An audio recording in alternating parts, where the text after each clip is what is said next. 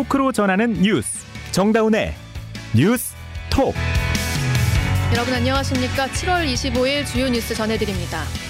오늘 오후 이상민 행정안전부 장관에 대한 탄핵 청구가 헌법재판소에서 기각되면서 이 장관이 160여일 만에 업무에 복귀했습니다.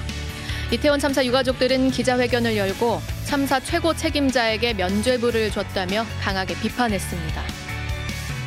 한국전쟁 정전협정 70주년을 앞두고 어젯밤 북한이 동해로 단거리 탄도미사일을 발사하며 도발을 이어가고 있습니다.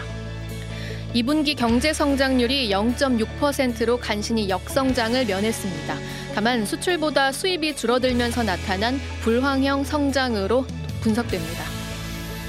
오늘 방송은 CBS 레인보우와 유튜브 녹화 채널에서 화면으로도 보실 수 있고요. 본방송 이후 유튜브에서 질문하는 기자 이정주 기자와 오염수 브리핑의 뒷이야기 준비되어 있습니다. 한기대 사람을 향하는 기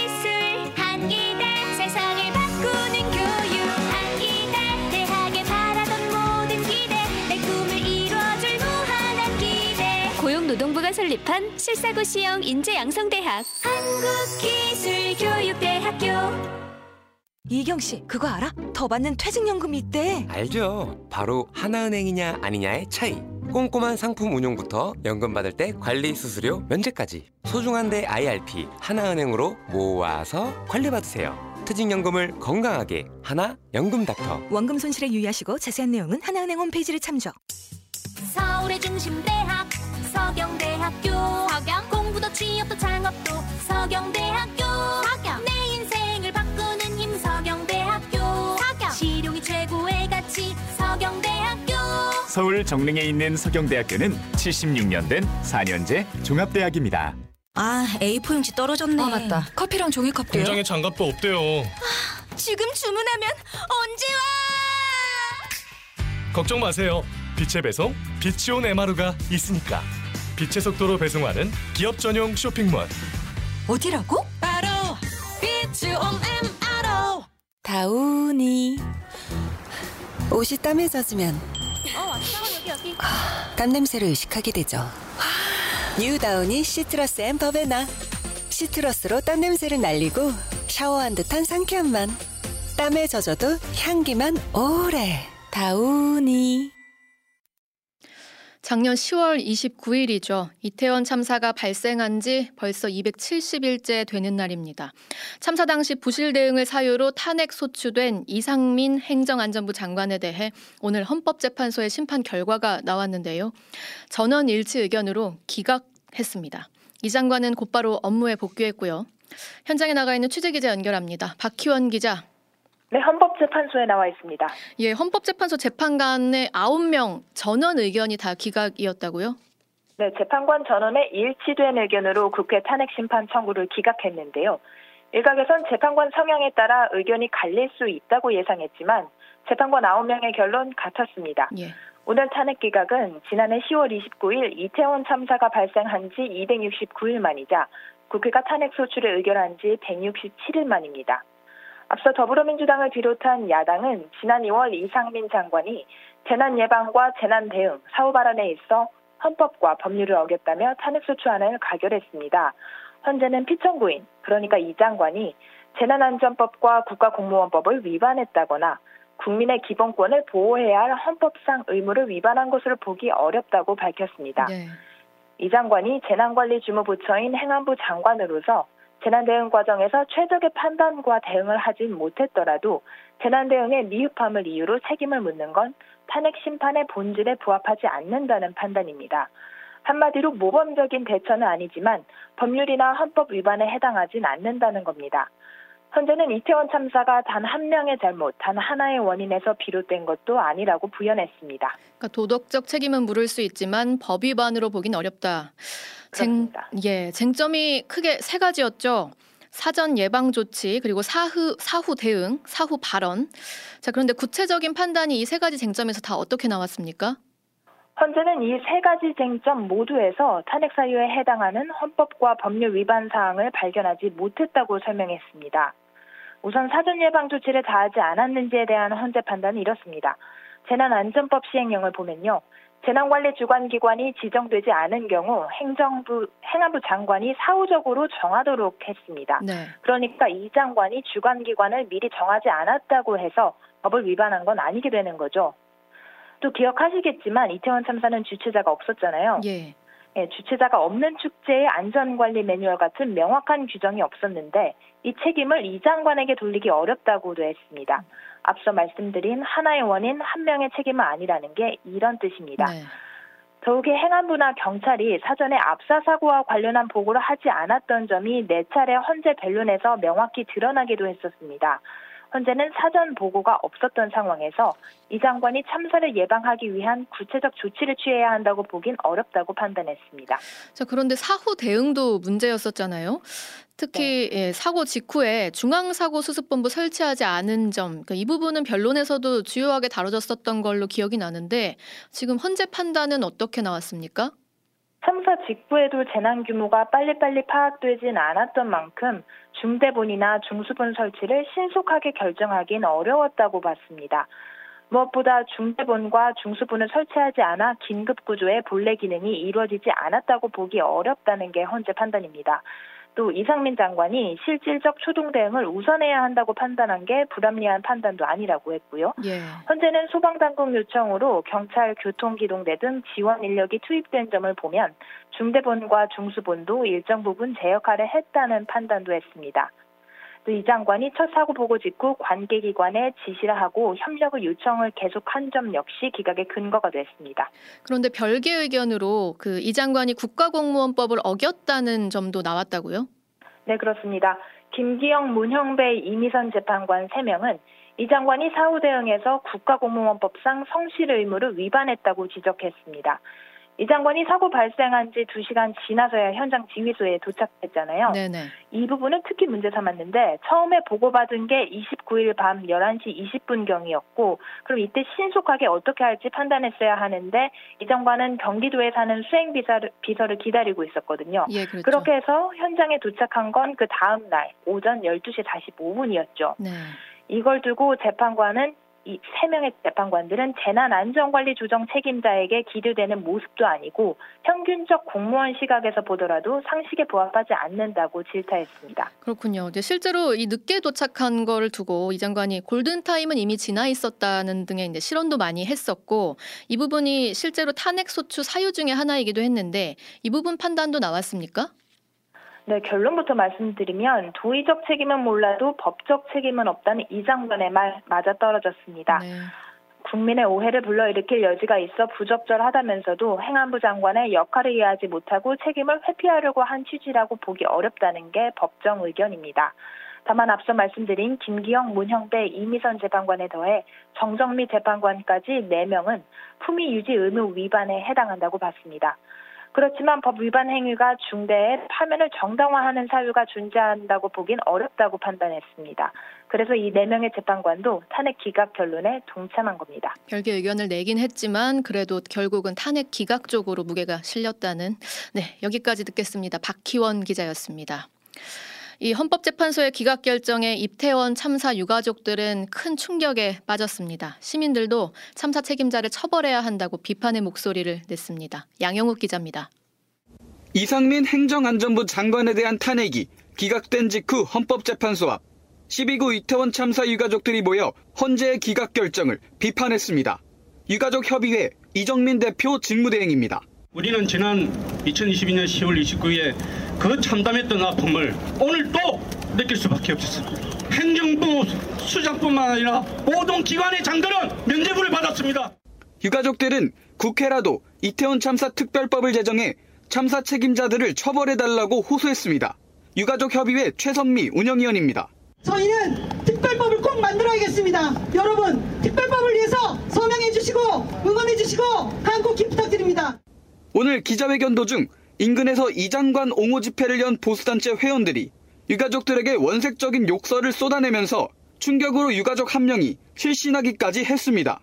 한편 이 장관에 대한 탄핵 기각 소식에 일부 시민들은 이번 결정이 당연하다면서도 행안부 장관의 직무 범위를 초과하는 문제라고 생각이 듭니다. 다수의 시민들은 현재 결정을 이해할 수 없다는 반응이었습니다. 젊은 사람들이 많이 죽었는데 그거 책임지도 않고 탄핵이 안 되면 그 판검사 그거 다 똑같은 놈들이지 그. 불만이죠. 근데 다들 최일선의 실무자급들만 계속 책임을 묻고 있잖아요. CBS 뉴스 양혁입니다. 탄핵 소추안 기각 이후 여야 반응도 엇갈렸습니다. 대통령실과 국민의힘은 민주당이 탄핵 소추권을 남용한 결과라며 공세를 가했는데요. 야당은 기각이 면죄부는 아니다. 이 장관이 자진 사퇴해야 한다고 촉구했습니다. 국회에서 오수정 기자가 보도합니다. 대통령실은 이태원 참사 책임 문제로 제기된 이상민 장관 탄핵안이 기각되자 거야의 탄핵소추권 남용은 국민의 준엄한 심판을 받게 될 것이라고 경고했습니다. 탄핵소추제는 자유민주주의 헌법 질서를 지키기 위한 제도인데 거대 야당이 권한을 남용했다는 겁니다. 국민의힘도 논평을 통해 애당초 이번 탄핵 심판은 탄핵 사유조차 말이 안 되는 것이었다며 민주당이 재난안전주무부처에 손발을 묶어 수해 상황에서 책임을 다하지 못하게 만들었다고 비판했습니다. 유상범 수석 대변인입니다. 이제 민주당이 책임져야 할 시간입니다. 국민 피해를 가중시키는 민주당의 습관적 탄핵병 반드시 죄값을 치러야 할 것입니다. 반면 민주당은 헌재 결정에 대해 유감을 표하면서 이 장관의 자진 사퇴를 촉구했습니다. 이 장관의 복귀로 국민은 국가 행정을 불신하고 안전사회 책임의 헌법 가치가 훼손될 것이라는 주장입니다. 민주당 탄핵 심판 대응 TF 진선미 의원입니다. 헌정 사상 최초로 탄핵 심판대에 올랐다는 오명을 짊어진 이상민 장관은 일말의 양심이라도 있다면 즉각 사퇴하기 촉구합니다. 정의당도 탄핵 기각이 이태원 참사에서 보여준 무책임에 대한 면죄부가 될 수 없다고 비판했습니다. CBS 뉴스 오수정입니다. 여러분은 지금 뉴스다운 뉴스 정다운의 뉴스톡을 듣고 계십니다. 북한이 어제 심야에 단거리 탄도미사일 두 발을 동해로 쐈습니다. 한국전쟁 정전협정 체결 70주년이 이틀 앞으로 다가오면서 무력 시위가 이어지고 있습니다. 김영준 기자입니다. 북한은 어젯밤 11시 55분부터 밤 12시까지 늦은 시각 단거리 탄도미사일 두 발을 동해로 쏘아 올렸습니다. 지난주에도 새벽 3시 반에 단거리 탄도미사일을 두 발, 토요일 새벽 4시에 서해에서 순항미사일 여러 발을 쏜 것처럼 모두가 자고 있을 시간에 도발을 이어가는 모양새입니다. 합동참모본부 이성준 공보실장입니다. 최근에 새벽이나 심야에 미사일 도발을 하는 경향이 있는데 그러한 것들을 포함해서 의도 등에 대해서도 분석하고 있습니다. 지난주 미사일 발사가 미국의 탄도미사일 탑재 원자력 잠수함 켄터키함의 부산 입항에 반발하는 성격이었다면 이번엔 로스앤젤레스급 공격 원자력 잠수함 아나폴리스함이 어제 제주에 입항한 일에 반발했을 가능성이 엿보입니다. 다만 평양 순안국제공항에서 부산까지 거리인 550km를 날아갔던 지난주와는 달리 이번엔 400km만 날아간 점은 차이가 있습니다. 북한은 오는 27일 정전협정 체결 70주년을 맞아 평양에서 대규모 열병식을 준비하고 있는데 각종 미사일 전력을 공개하며 무력 시위를 이어갈 전망입니다. 특히 이번에는 중국 전인대 상무위원회 부위원장이자 공산당 정치국 위원인 리옹충, 세르게이 쇼이구 러시아 국방장관까지 행사에 참가하는데 코로나 유행 이후 처음 있는 일이어서 관심을 끌고 있습니다. 신냉전 구도에서 사회주의 국가들 사이 연대가 더 강화되는 모양새인데 요동치는 국제 정세를 두고 현명한 대처가 요구됩니다. CBS 뉴스 김영준입니다.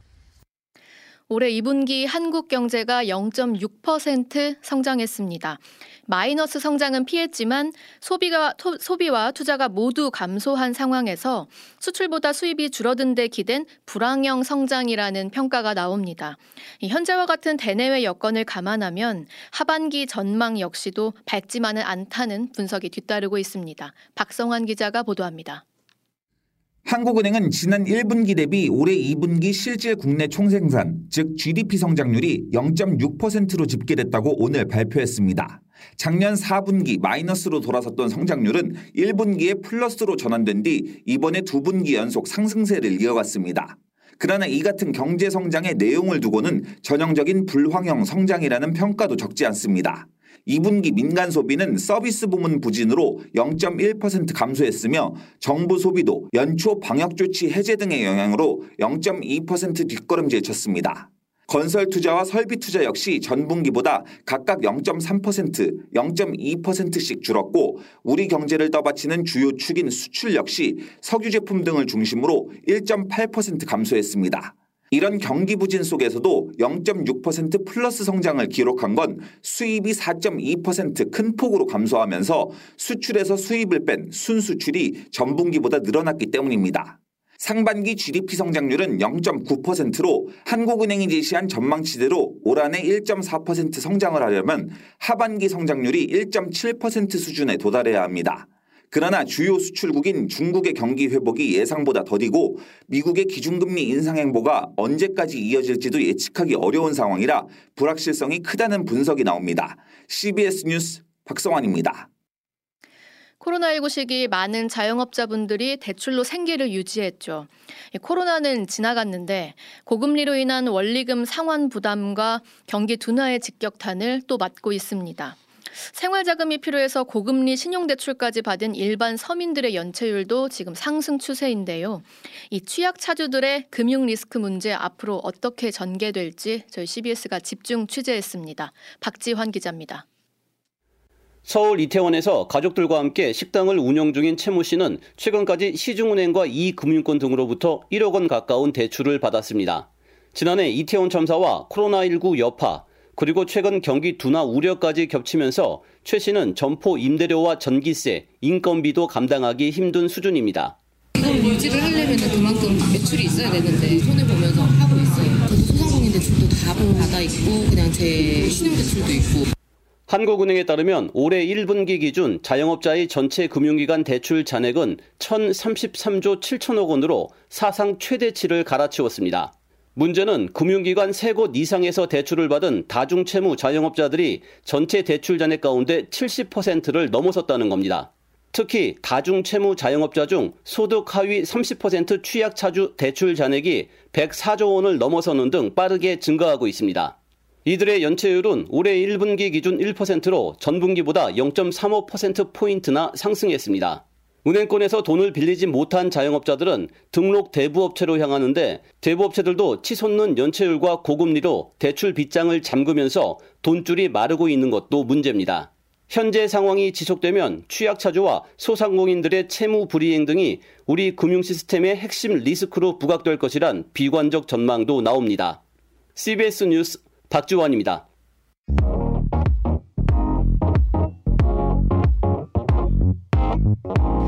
정다운의 뉴스톡에서 매주 화요일마다 만나는 코너입니다. 질문하는 기자 이정주 기자 시간입니다. 이정주 기자 안녕하세요. 네, 반갑습니다. 이정주입니다. 네, 아, 요새 그 오염수 브리핑, 일일 브리핑 아직도 진행은 되고 있는데 사실 요새 이슈가 진짜 많잖아요. 아, 그렇죠. 네, 뭐 양평 고속도로 건 있었죠. 네. 호구 내렸죠. 그렇죠. 그리고 뭐 김건희 여사 아, 명품. 김- 그것도 있었죠. 네. 지금 교권 침해 문제 굉장히 심각하죠. 이래서 사실 오염수 이슈가 약간 죽었어요. 이렇게 말하기는 좀 그렇지만 음. 그런데도 오늘 다녀오셨잖아요. 네. 음, 무슨 질문하고 오셨습니까?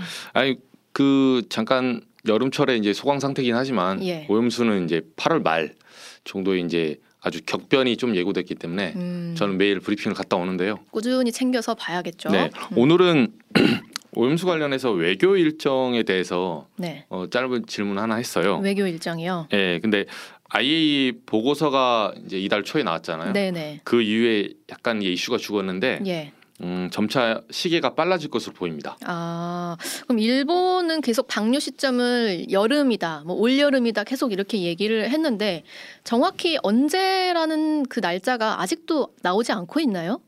네. 어, 결론부터 말씀드리면 이게 이제 두 가지 해석이 있었거든요. 네. 올 여름에 방류할 것이다. 이렇게 하는 게 하나는 블러핑 음. 그리고 그러니까, 하나는 실제로 올 여름에 하려고 하는 음. 이두 가지 효과를 좀 노리고 네. 양 양쪽의 저울을 재면서 이제 지금 시도를 하고 있는 것 같아요. 어. 근데 현재 상황으로 봐서는 이 기시다 총리가 올 여름이라고 하는데 이제 여름이라고 하면- 하면 8월까지 보통 그렇죠. 예상하시잖아요. 일본에서는 통상 이제 해수욕 뭐 끝나는 시즌 예. 그러면 8월 말경으로 지금 보더라고요. 네. 근데 지금 8월 말이 그 기시다 총리가 말한 거에 대한 어떤 신빙성을 떠나서 좀 유력한 이유 중에 하나가 어. 그 9월과 8월 사이의 일정을 보면 좀 그게 나와요. 아, 이정주 기자가 좀 분석을 해보신 거예요. 네? 이거 사실은 이거는 저 제가 분석하기 전에 이제 요미우리 신문이나 예. 이제 그 지지통신 음. 뭐 일본 외신에서 먼저 분석이 돼 있었는데요.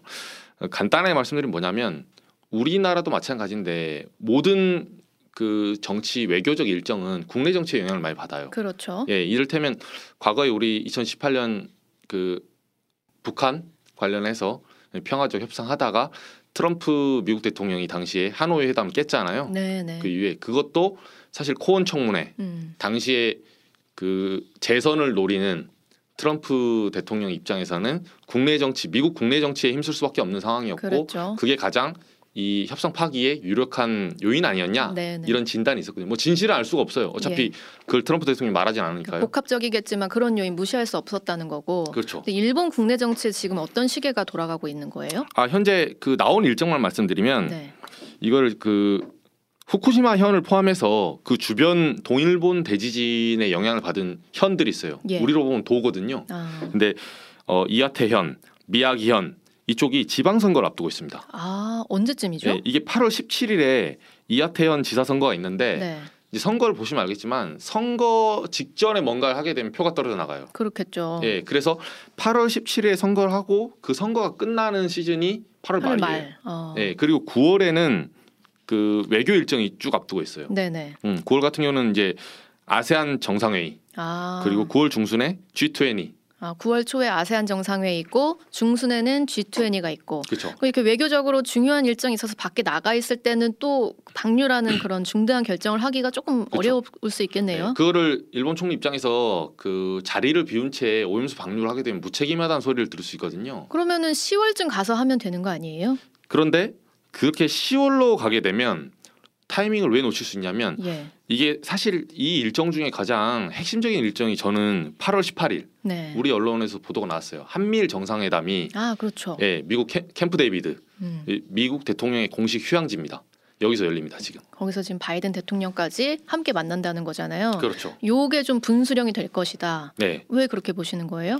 그 아무래도 그 미국에서는 지난번 IAEA 보고서 나온 다음에도 미국 정부 입장에서 이 과학적 검증을 지지한다 네. 이런 발언이 있었거든요. 네.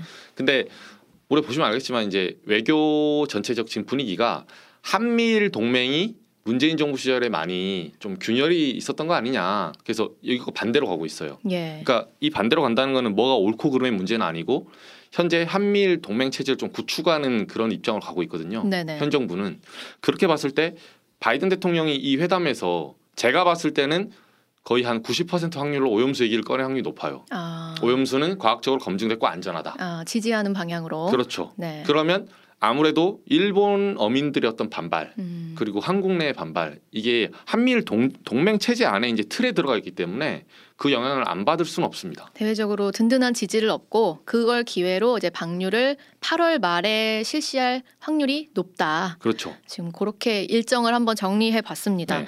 근데 지금 또 지금 중요한 협의가 지금 진행되고 있는데 오늘 일본에서 한일 국장급 회의가 지금 열리고 있는 거예요. 네. 오늘 아이템은 뭐였어요? 뭐가 좀 테이블에 올라갔죠? 아 오늘 우리 실무협이라고 하죠. 예. 지난번에 그 나토 정상회담 때 윤석열 대통령하고 기시다 총리가 양자회담 하면서 뭐 한 세 가지 정도 얘기했었잖아요. 네네. 오염수 방류 그 실시간 모니터링 해달라.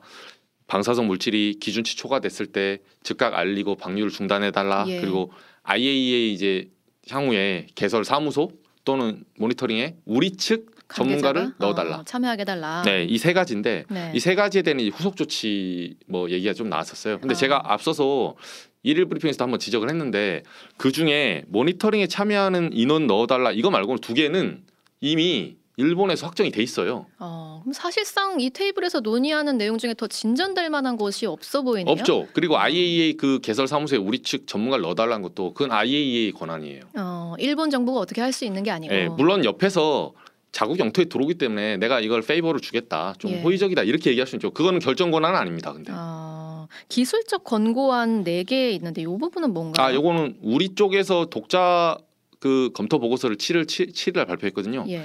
IAEA 보고서 나오고 3일 후에 우리 쪽이 발표했어요. 그 보면 이제 알프스 다액 종 제거 설비라고 하거든요. 예. 이 필터 주기를 좀 필터 아. 점검 주기가 3년인데 좀 빠르게 해달라. 예, 1년 또는 2년으로 단축시켜 달라. 아, 이런 부분들이 지금 일본에서 논의가 되고 있는데 이거 금방 결론 나오고 하는 건 아니죠? 아니죠. 아, 우리 쪽 이제 얘기가 시작됐기 때문에 아마 이걸 바로 그 수용하기보다는 앞으로 논의해 보겠다. 내지는 두 개는 받고 두 개는 받지 않겠다. 뭐 이런 식으로 방류 시점까지 한 달 정도 시간이 있거든요. 네. 예, 그래서 시간을 끌 가능성이 높습니다. 아, 한 달이면 얼마 남지 않은 시간인데 좀 긴박해 보입니다. 이정주 기자와는요 본방송 이후 유튜브 뒷담에서 조금 더 이야기를 이어가도록 하겠습니다. 여기까지 이정주 기자 고생했습니다. 이어서 날씨 전해드립니다. 김수진 기상 리포터. 네, 화요일인 오늘 장맛비가 내렸다 그쳤다 하면서 낮 동안 30도를 웃도는 폭염이 이어졌습니다. 현재 전국 대부분 지역에 폭염주의보가 내려진 가운데 당분간은 이렇게 체감 기온이 33도를 웃도는 무더위가 계속되겠고요. 이번 장맛비는 내일 아침까지 좀 더 이어질 것으로 전망됩니다. 현재는 경북 서부 내륙에 호우특보가 발효 중인 가운데 세찬 비가 쏟아지고 있는데요. 내일까지 이렇게 국지적으로 돌풍과 벼락을 동반한 강한 강수가 집중되는 곳이 있겠고요. 예상 강우량은 수도권과 강원 내륙에 10에서 60, 최대 80mm 이상, 그 밖에 대부분 지역에 5에서 40, 제주와 남부 지방으로는 최대 60mm 이상의 비가 더 이어지겠습니다. 그리고 이 장맛비가 그치고 난 뒤에도 당분간 소나기 소식이 잦겠습니다. 특히 초속 20m 안팎의 강한 돌풍과 천둥 번개를 동반한 가운데 시간당 30에서 60mm 안팎의 매우 강한 소나기가 쏟아지는 곳이 많겠는데요. 휴가철을 맞아서 안전사고에 각별히 유의하시기 바랍니다. 이런 가운데 내일 아침 기온은 강릉 26도, 서울, 청주, 광주 25도로 오늘 밤에도 열대야가 나타나는 곳이 많겠고요. 내일 낮 최고 기온은 광주, 대구, 울산 32도, 대전 31도, 서울 30도의 분포로 오늘과 비슷해서 불쾌감 높은 무더위가 계속되겠습니다. 지금까지 날씨였습니다. 네, 본방송 이후 유튜브에서 질문하는 기자 이정주 기자와 뒷담 이어가도록 하겠습니다. 정부가 오염수 방류에 대한 비과학적인 오해를 풀겠다면서 일일 브리핑을 지금 계속하고 있는데요. 요새 이 브리핑 내용 그리고 분위기가 약간 미묘하게 변했다고 합니다. 저희 이정주 기자가 매일매일 나가서 보고 있는 만큼 어떤 변화가 있었던 건지 여러분들께 소상히 유튜브에서 전해드리도록 하겠습니다. 오늘 정다운의 뉴스톡 방송은 여기까지고요. 여러분 유튜브 노컷 채널로 넘어와 주십시오. 고맙습니다.